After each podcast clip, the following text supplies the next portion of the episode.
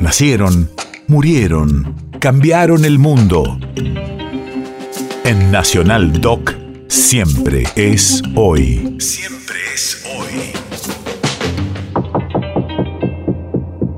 8 de mayo 2011.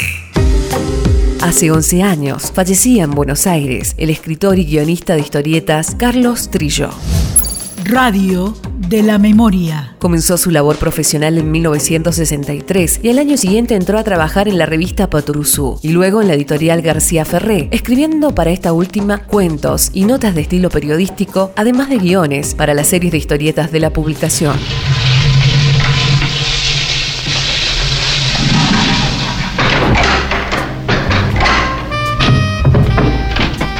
No me gusta que te encierres en el baño, López. Es que eh, no te quise despertar.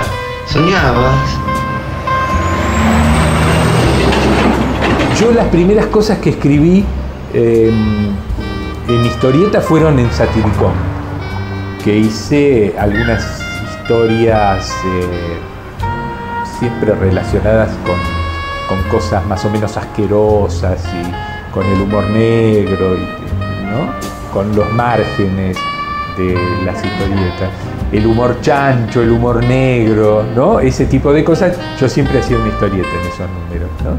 Que fueron las primeras. En el año 75 escribí los dos primeros personajes míos así que se publicaron y que tuvieron alguna difusión, que fueron El Loco Chávez, que salió en Clarín durante un montón de años, y una que se llamaba Un tal Daneri, que dibujó Alberto Breccia, y que salió en Italia y en Francia y por ahí. Sí, hay personajes que me han gustado más. A mí siempre lo digo, el, personaje que hice con Bernier, que me gusta muchísimo, que se llamaba Custer, que era una mujer que le vendía su vida a una cadena de televisión, pero su vida real le vendía, ¿no?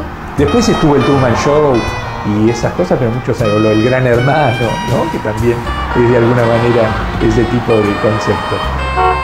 Clara de Noche sale muy bonita. El editor original, que es de la revista El Jueves de España, nos pidió, quiero un personaje de puta madre. Entonces dijimos, bueno, que sea una puta que es madre, dijimos nosotros. Y bueno, y eso fue lo que quedó, ¿no? Y siempre se rió mucho este hombre de que, ¿cómo, cómo mando yo?